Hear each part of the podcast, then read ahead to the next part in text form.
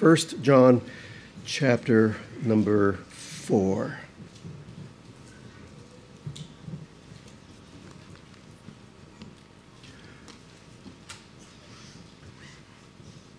Let's read to the end of the chapter. Beloved, let us love one another, for love is from God, and whoever loves has been born of God and knows God. Anyone who does not love does not know God, because God is love. In this, the love of God was made manifest among us, that God sent his only Son into the world so that we might live through him. And in this is love, in this is love, not that we loved God, but that he loved us and sent his Son to be the propitiation for our sins. Beloved, if God so loved us, we also ought to love one another. No one has ever seen God. If we love one another, God abides in us, and his love is perfected in us. By this we know that we abide in him and he in us, because he has given us his Spirit. And we have seen and we testify that the Father has sent his Son to be the Savior of the world. Whoever confesses that Jesus is the Son of God, God abides in him, and he in God. So we have come to know and we have come to believe the love that God has for us. God is love, and whoever abides in love abides in God, and God abides in him. By this is love perfected with us, so that we may have confidence for the day of judgment, because as he is, so also are we in this world. There is no fear in love, but perfect love casts out fear for fear has to do with punishment, and whoever fears has not been perfected in love. We love because he first loved us. If anyone says, I love God, and then hates his brother, he's a liar. For he who does not love his brother, whom he has seen, cannot love God, whom he has not seen. This is the commandment that we have from him Whoever loves God must also love his brother. Let's go to the Lord this morning and ask for help. Our Father, we are thankful that we uh, have, um, because of your mercy and because of your grace, experienced your love in that your Son's sacrifice was, a, was applied to us on our behalf. And um, because of what you have done, we have access to you. We're thankful for the love that has been abundantly poured out upon us, that we would be called the children of God. And now, as children of God, may we, by your Spirit, love one another. Father, we are thankful for the gathering of the saints. We're thankful for the gathering of the saints here at, at Calvary this morning. It is a a, uh, a joy and a refreshment for the soul. I pray that as we uh, look into your word, that you would use your word to transform us into the likeness of your Son, so that as we leave this place, we would truly love one another, and that we would love our neighbors as ourselves, and that Christ would be seen in us, and that we might be able to point people who are without Christ, that we might be able to point them to Jesus Christ and they might be saved. We were reminded this morning that even as we partake of the Lord's Supper, there are countless other congregations who are doing the same thing, and we are thankful that we are part of this, um, this holy nation that has no borders, that is around the world, and for the partnership and the fellowship we can have with brothers and sisters in Christ who do not gather here but gather in different places. I think this morning, particularly of Doug uh, Burdett in Ulrich's Community Church. Even right now, he is getting into the pulpit. We're thankful for your work in his heart. We're thankful for your work in his life, for both he and Timmy as they um, are involved in the community there in Ulrichs, as they show forth Christ in every area of life. And now, as he stands to preach, I pray that you would use him for your glory. Help him, Lord, to make much of Christ, that Christ might be glorified and magnified above all. We also think of Sam Parker down at Ridgeview Bible Church in Chadron, Nebraska. Lord, we're thankful for him. Lord, this is a new pastorate for him, his first pastorate. We're thankful for Ridgeview and for their faithfulness throughout the years in uh, proclaiming the gospel there in Chadron. And now we pray that you would you would strengthen and encourage Sam's heart even now as we speak, as we gather here. They're gathering, and he too is opening the Word of God. And I pray that you use him in the hearts and the lives of those who are there.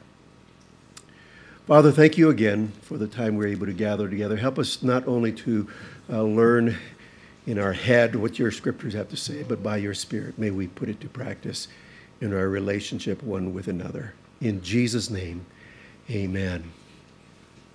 We've noted in the past that John has is cyclical in his letter, in that he comes back to the, the general topics uh, uh, throughout throughout the letter, and he does so on several occasions, beginning in chapter number number one, and he has circled back again to this uh, this aspect of the love of the saints. And, and, he, and he began back in chapter 2 speaking about this love uh, that we have for one another indicates our sonship.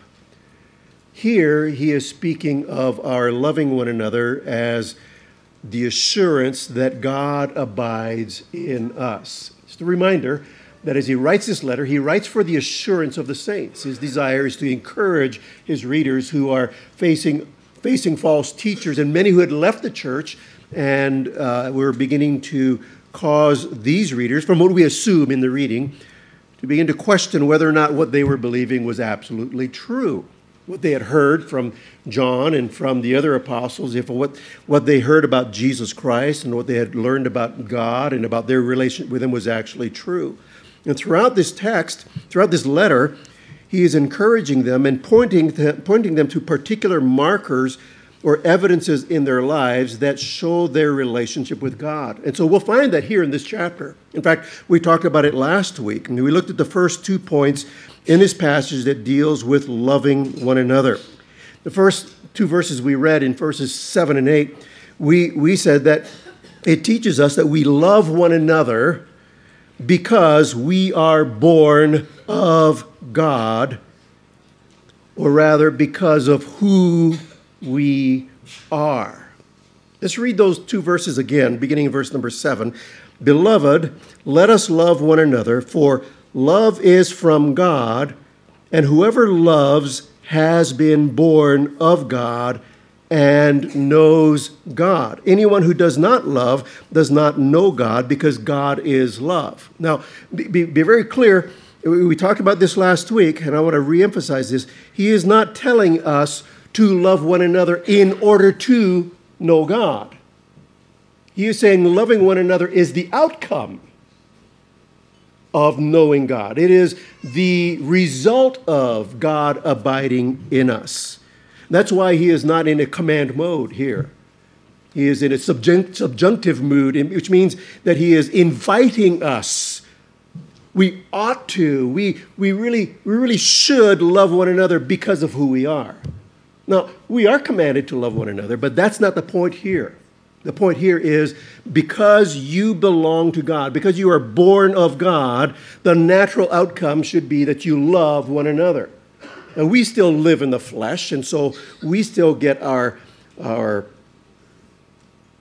we still get mad at, other, at one another, however you, you want to, want to work, term, term those, those things. And so it's not a perfect love, but it is a, there is a bent toward the loving of one another. And, and here's the idea that we find here. And if you read through it, you can see it played out. Being born of God and knows God. The idea is that of, of relationship, familial relationship. We are born of God. We are no longer born of Adam. That's the idea there. We read from uh, Genesis chapter 4 last week, where the, there is a clear distinction between Cain and Abel. There was a blood relationship in that they were brothers, but Cain was born of Satan spiritually. He was spiritually dead. Abel was not. There is a contrast that is there. The, the, the concept we have here then is that because we are born of God, who is love, therefore our normal, natural characteristics should be that of love.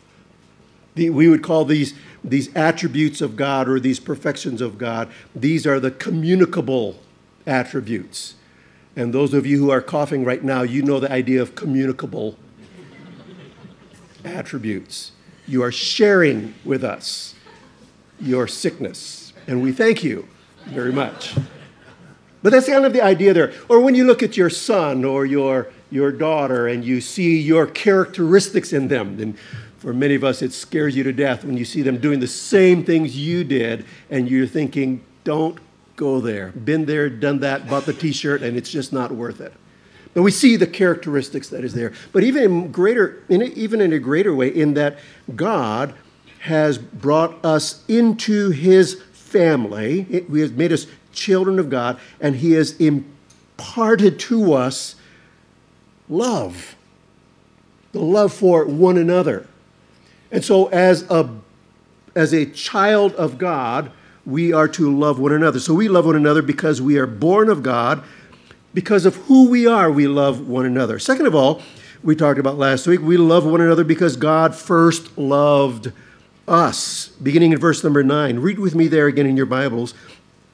In this, the love of God was made, manifest among us, that God sent his only Son into the world so that we might live through him. In this is love, not that we have loved God, but that he loved us and sent his Son to be the propitiation for our sins. Beloved, if God so loved us, we ought to love one another. By, by this, idea of we loving one another because God first loved us, we see an example that is here.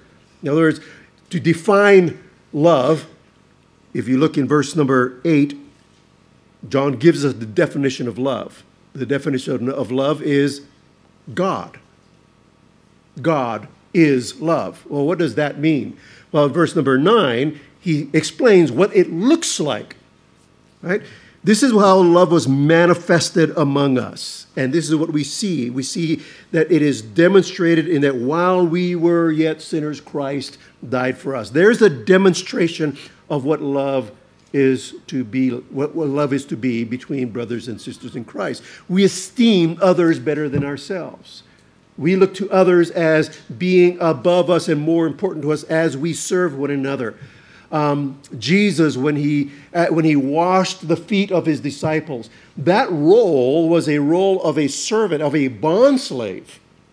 And yet he humbled himself as their leader, as their Savior, as their Lord. He humbled himself and he served them sacrificially, humbly, and doing the job that no one else wanted to do. And how do we know that no one else wanted to do it? Because no one else did it. And so he washed their feet, he served them. That's the idea that we have here. We serve one another because we see how God has loved us in giving sacrificially um, and unconditionally uh, for our sake. Now we look at the last two that John speaks of, beginning in verse number 12. And I'm going to take the, the, the words of the verse, the verses here to to uh, to give it a title. We love one another because we know and believe that we are loved. Okay, I, I know that point number two is that we love because he first loved us is sounds almost redundant to say that we love one another because we know and believe that we are loved but they are actually different John is reasoning that God's love toward us is not only manifested outwardly, but God's love for us is also revealed to us or affirmed within us by his Spirit. inwardly. It is one thing to see the extent of God's love in the cross work of Christ. It is life transforming to come to realize and to be assured that this love is for you personally. I've shared with you in the past that when Kelly and I were first married, and I don't, I had a wonderful childhood. My mom and dad were loving parents. I love them. I don't know where, where my weirdness came from, but, but when Kelly and I first married, I knew that she loved me. But I knew that she loved the Matt that she dated. I mean, it's, right? Dating's a farce. Um, we're all on our best behavior, and, and she fell in love with that Matt. But I knew that she was going to wake up the next morning and find the real Matt that was laying next to her and with the morning breath and messed up hair and everything else and it was nasty and i was a i honestly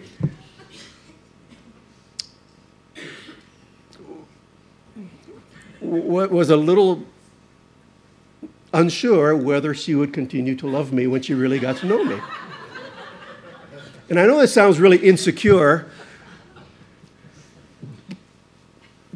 but that's just the truth when I finally came to the realization that she wasn't going to leave, it, I mean, it literally changed my relationship with her. It, it, it changed everything because I knew that I was truly, genuinely loved with all my flaws. That's the difference I think that John is, is making here is that while we might see the, the extent of God's love, which is great, while I was yet a sinner, Christ died for me. That, that is wonderful. But the inward working of the Spirit of God that affirms in our heart that we are truly loved transforms our relationship, not only toward God, but toward one another. And so this is what he, what he lays out for us in the passages that that follow. And, and this is why Paul was so adamant about the, about the saints in Ephesus to know and to comprehend the depth of God's love. If you read, if you read the, the, la, the third chapter of the book of Ephesians, Paul writes to them and he says, I, My prayer for you, and I pray for you all the time, is that you would be rooted, and this is what he says you'd be rooted and grounded in love, and you may have strength to comprehend with all the saints what is the breadth and the length and the height and the depth, and to know the love of Christ that surpasses knowledge, that you may be filled with all the fullness of God. I want you to know and to continue to under, continue to grow in your knowledge of just how much you actually are loved. So let's look in these next five verses where John makes five assertions that build the one upon the other to show the inner workings of God's Spirit that assures our hearts that we belong to Him. And this really is the, the process, the, the process that God that God brings us to a to a um, uh, to know Him in a very real way. Beginning in verse number 12 with this with this premise that the invisible God abides in us and his love is perfected. Look in verse number 12. No one has ever seen God.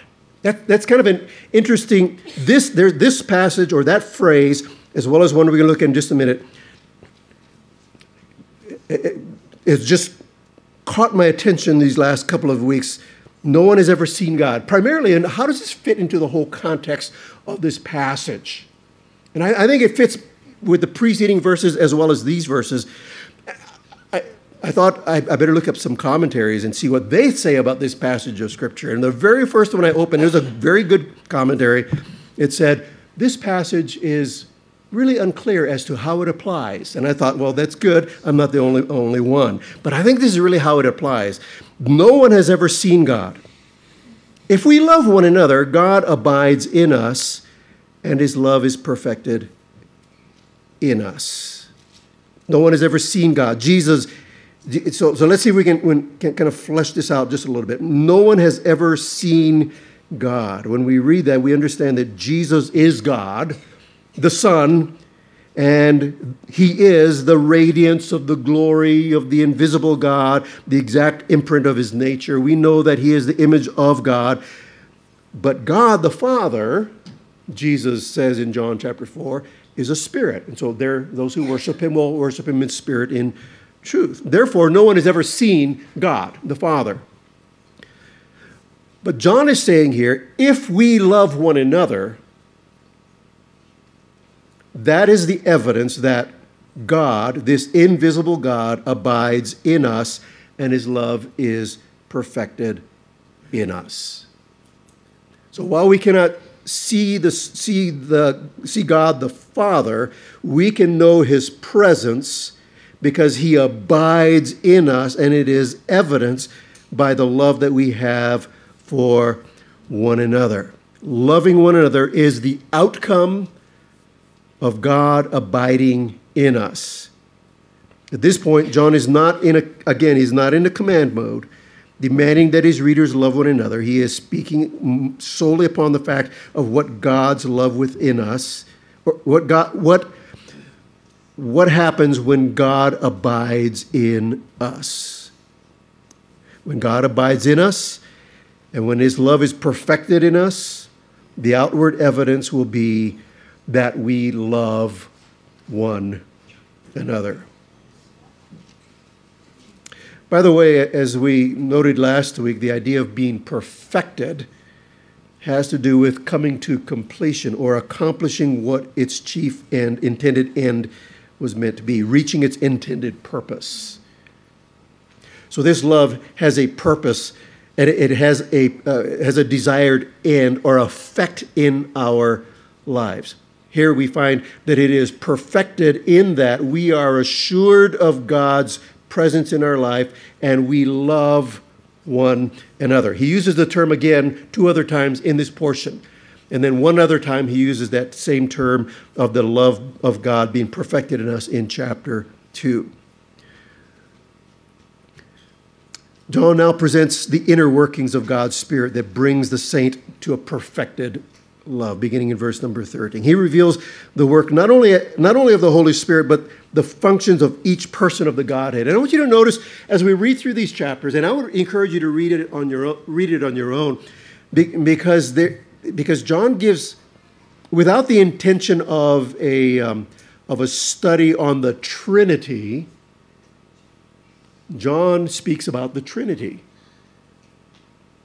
His intent is to encourage the saints, and in doing that, he speaks about the workings of the Spirit within that is sent by the Father who is proclaiming the works of the Son. Let's read, read together. God gave us his Spirit. This is the, the process that, that we find that John lays out for us. God gave, to, gave us of his Spirit. Verse 13 By this we know that we abide in him and he in us because he has given us his spirit. We know that Jesus told his disciples that it was expedient for him to go back to the Father because when he went back to the Father, he would send forth the Spirit or another comforter, one just like Jesus who would come alongside them, would make his abode with them so that the very God of gods would be dwelling within the body of Christ. Now, I don't know if, if you if you've thought about this a whole lot, I, I would imagine that you have, but I would, I would encourage you to, to just meditate upon this truth throughout this, this week. We, we're studying through the book of Leviticus in our first hour, this, this morning, Isaac was teaching from uh, chapter, chapters 8, 9, and, and 10, because it's an overview, um, about, about God instructing Moses and the priesthood and the, the, uh, the, the uh, Aaron, Aaron and his sons to consecrate the tabernacle and the vessels that were in the tabernacle because God would appear to them the next day. And we talked about that quite a bit. And, and the way Isaac talked about it this morning was, was that that's kind of a, a, a distur- it's kind of disturbing news that God's going to appear to you the next, next day. I mean, Mike brought out the fact that they had already seen the, the appearance of God on Mount Sinai, where the mountain shook and lightning came and the clouds came down, and where they said, Hey, Moses, we don't want to see that anymore. You go talk to God and you tell us what he said. So they were, there was a, a, fearful thing, and God said, I'm going to come and appear to you. And he came. They offered their offerings, and God, in, a, in his fire, came down and consumed the offerings, the sacrifices. What a, and and the, the, the Bible says that they all shouted and hit the ground. Free, free translation. They all they did. They all just shouted and, and he hit the ground. Obviously, that's an understatement, right? They, they just it was fearful. It was a fearful thing. And then we see throughout the the the the, the life of the, the nation of Israel where the tabernacle where God would come upon the tabernacle in a cloud or uh, cloud cloud so that they could not serve there. And they saw the this Shekinah glory, if you will, coming upon them. And then when Christ comes and he tears the veil between the outer court and the Holy of Holies, whereby we might have access to the very throne of God, he gives us by his blood access to the throne room of God. He ascends to the Father and he sends his Holy Spirit the very God of all creation, to come and to make his abode, that's the King James term, terminology, to abide, to make his abode, to make his dwelling place within these jars of clay. That is what God has done. And he has given to us his spirit that bears witness in our hearts that we are children of God. He's given us, the Father has given us His Spirit to affirm a right, a new and a right relationship with the Father, to affirm with us that we abide in God and God in us. This is the convicting work of the Spirit. Not, not, not the subjective feelings of your emotions. Oh, I just feel God today. I'm not anti emotions. Don't ever think I, am I'm, I'm an emotional guy when I feel like it. Um, but the, the um, I lost track of my thought. Um, but this is not just speaking of how you feel. I, I, I know I, I, I know he's in my heart because I feel him. That, that's it's really shaky ground, isn't it? Because you don't always feel that God is in your heart. But aren't you glad that that's not what determines whether He's in your heart or not? If God's presence in my life was determined by how I felt, that's a frightful thing. God, has. So, so the idea of the Spirit of God affirming in our hearts that we belong to Him and that we abide in Him and He in us is wonderful work. It's not just a subjective work, it is, a, it is a, an active work of the Spirit of God revealing to us what is truth. But not only has the Father given to us His Son or His Spirit, but look at verse number 14. Verse 14, and we, and let me just clarify there, John is speaking about the apostles and we have seen and testified that the Father has sent his Son to be the Savior of the world. It, it, goes back to verses 1 through 4 of chapter 1. Right? He says, That which we have what, that which was from the beginning, which we have heard, which we have seen with our eyes, which we have looked upon and have touched with our hands. This is, these are the apostles, the disciples that were Jesus. These things were concerning the word of life. The life was made manifest. We have seen it and we testify to it we proclaim it to you, the eternal life which is with the Father and was made manifest to us. John is speaking about the apostolic witness. If you will, John is speaking about the revealed Word of God. Speaking about the Bible. That, that's the apostolic witness that we have. It is the, the Bible we have today is the witness of the, of the, of the apostles, of what they had seen and heard. That's what the foundation of the church is, is the word of God. So God not only gives to us his spirit, but he gives to us his word. And God doesn't only give us his spirit, and not, God not only gives us his word, but he also gives us the faith to believe. Look in verse number 15. Whoever confesses that Jesus is the Son of God, God abides in him. So when God abides in you, it, it is because the Spirit of God has revealed to you the truth from the Word of God, and it has been applied to your heart to believe what is written or what is said. I think it's really important for us to understand this. Why did you believe? And why did your neighbor not believe? What makes you, if you know Jesus as your Savior, what makes you so special that you believed and an unbeliever not so special and that they did not believe?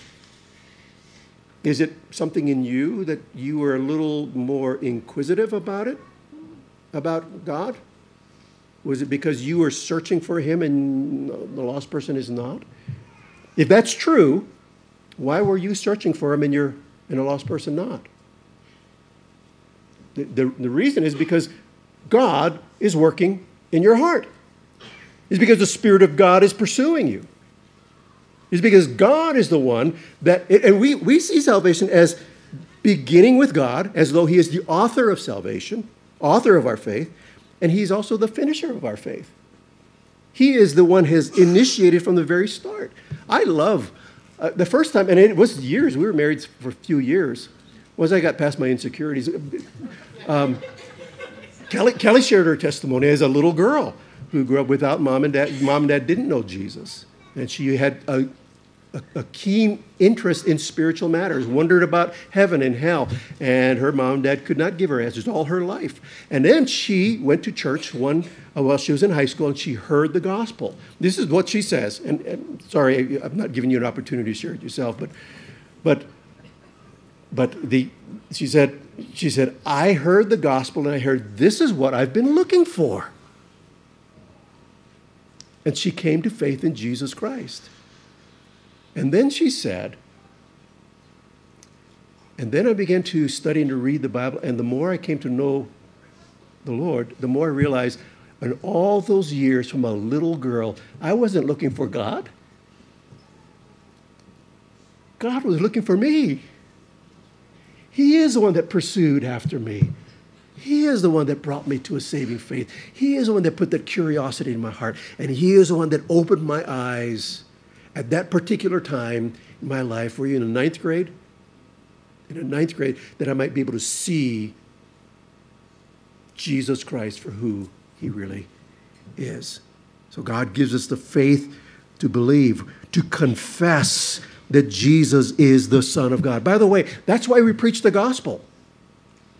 We preach the gospel to every creature, every opportunity we have.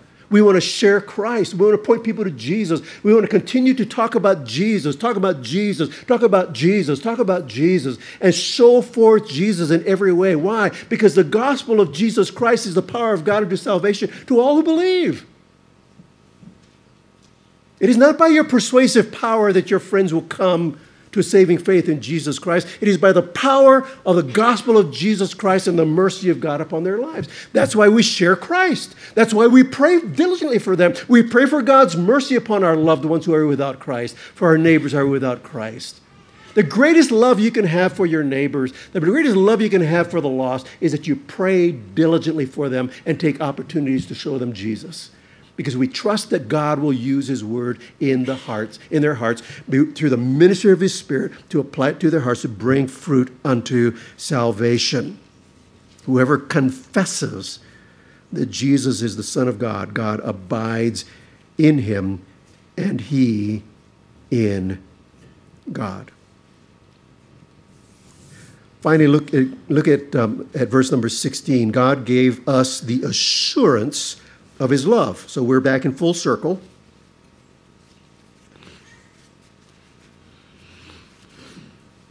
So, having, all, having said all of this, that God has given us His Spirit, God has given us His Word, God has given us the ability to, to, to see and to trust and have faith and to confess that Jesus Christ. And in verse number 16, as though a concluding remark, although it's not concluding, uh, it's not, it's not a conclusion, but he, he says in verse number 16, so we have come to know and we have come to believe the love that God has for us. This is John's reasoning that the inner workings of the Spirit of God not only brings us to believe the saving work of Christ, but also the love that God has for us personally. This assurance is what moves us to love one another. There's a, is a difference. Uh, we, we, are, we are humbled when we truly understand, and as we continue to grow in that understanding of God's love, which is an ongoing work, uh, uh, understanding, uh, ongoing process of understanding the depth and the breadth and the height of God's love. Isn't I, I think it is something that will continue to go through all eternity to understand fully the depth, the, the, the extent of God's love for us. And that assurance is what moves us to love one another. We are humbled that God so loved us, the undeserving, unlovable rebels, so that we see ourselves as fellow loved ones of God.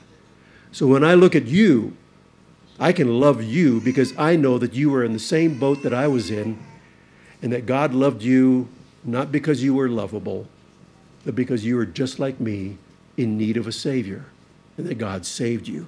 It puts us in the same camp. We are the beloved of God, therefore, we love one another. And in this, God's love is perfected in us. There's one last thing that we find that John brings out this aspect of as it plays out in the, not only in our relationship with one another, but in the world as well. We love one another because as He is, so also are we in this world. And I think there's a, there's a couple of ways of, of looking at that, at that statement there. As He is, so also are we in this world. We see this love that is perfected, first of all, as God's testimony in this world. That's one aspect of understanding that, that statement.